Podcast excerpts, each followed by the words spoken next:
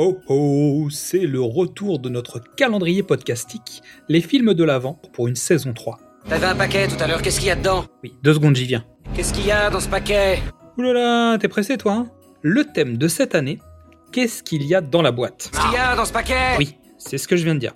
Bon, chaque jour, une personne invitée ou un membre de l'équipe va nous parler d'un film. 24 cases pour découvrir ce qui se cache dans la boîte. Thomas et son cinéma s'engagent sur un chemin plutôt interdit. Il devrait avoir la visite de charmants personnages, euh, fans de piercing.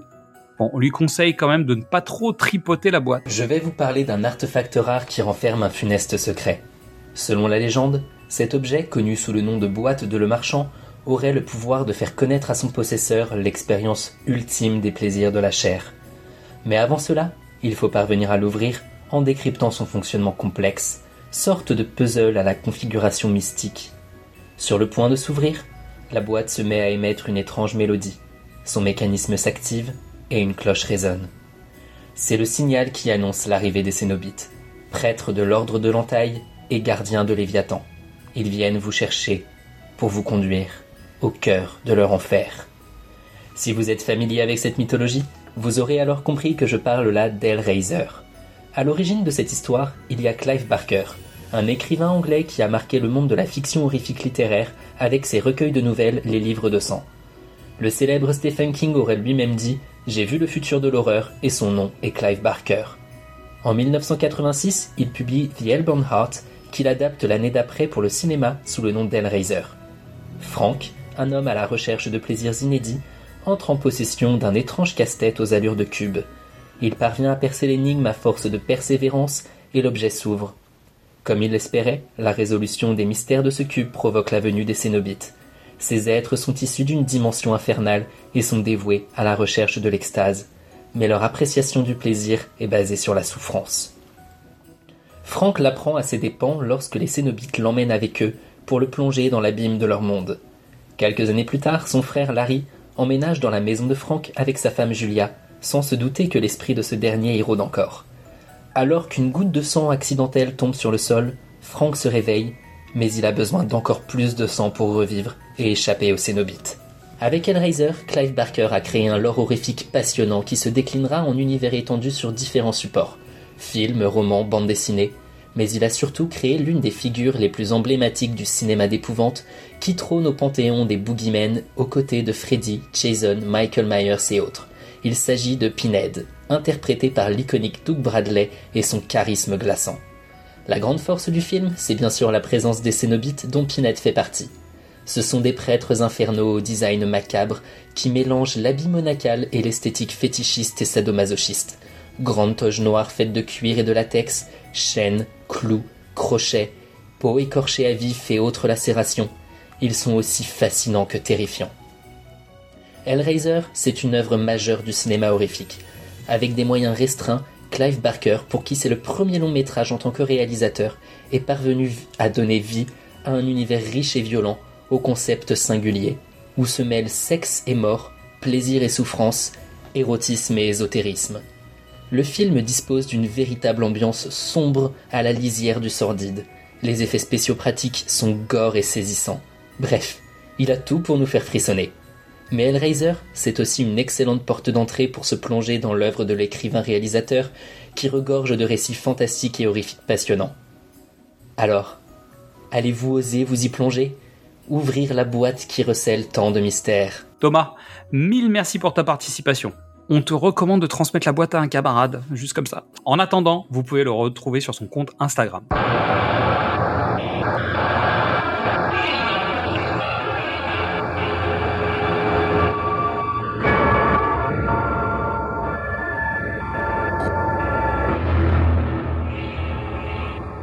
Devenu un homme sans futur, prêt à tout pour de nouveaux plaisirs. Ils m'ont proposé un pacte. La boîte. Pas n'importe quelle boîte. Elle ouvre les portes. Les portes du paradis ou de l'enfer.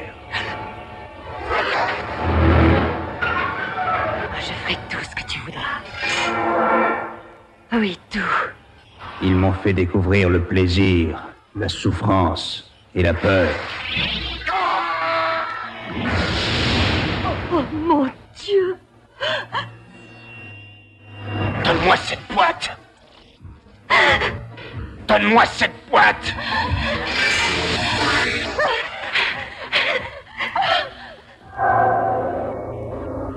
Nous avons tant de choses à vous montrer. Le pacte. Soyez plus fort que ces forces-là.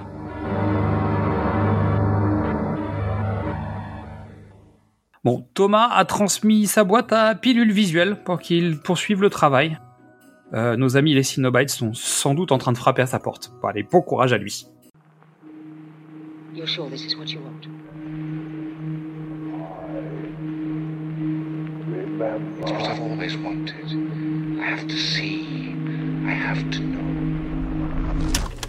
Il y a un truc avec la saga Hellraiser.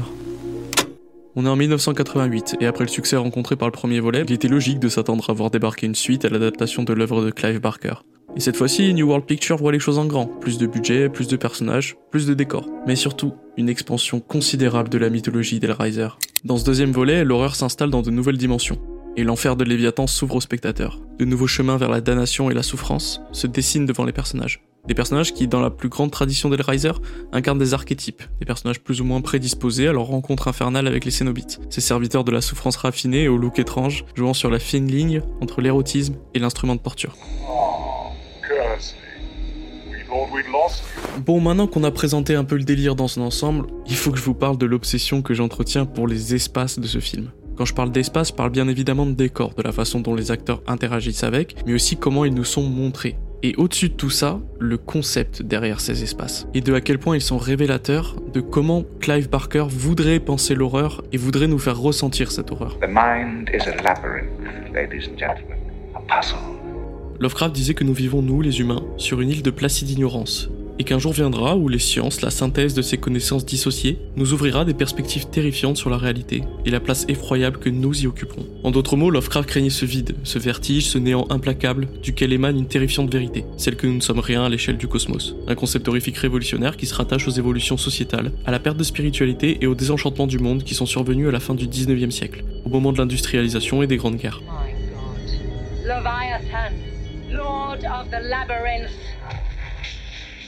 Et Clive Barker, bah, il connaît Lovecraft. On peut même dire sans trop de peur de se tromper qu'il se revendique de son œuvre. Et le labyrinthe de Léviathan, c'est la parfaite synthèse de tout ça. C'est un dédale échérien purement métaphorique qui concrétise l'état d'esprit des personnages, qui confronte le spectateur face au grand vertige. Un lieu où il est facile de se perdre, si bien physiquement que spirituellement. Il est le théâtre de la métamorphose, de la reddition aux puissances inconnues, de l'ambiguïté morale, et une métaphore de la quête de soi.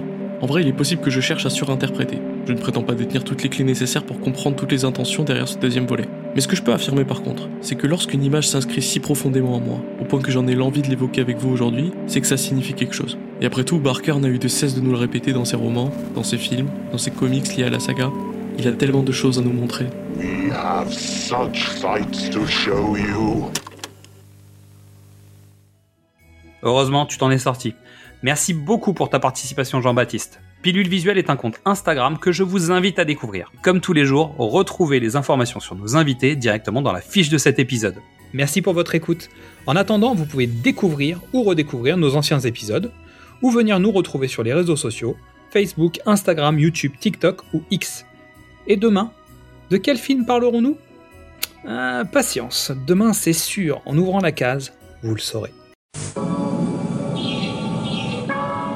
L'année dernière, Clive Barker ouvrait la porte sur une nouvelle vision de l'horreur. Où les forces les plus noires de la création corrompaient notre terre. Une vision appelée Hellraiser. Aujourd'hui, l'Odyssée continue. Mais dans leur univers. L'heure est au jeu à présent.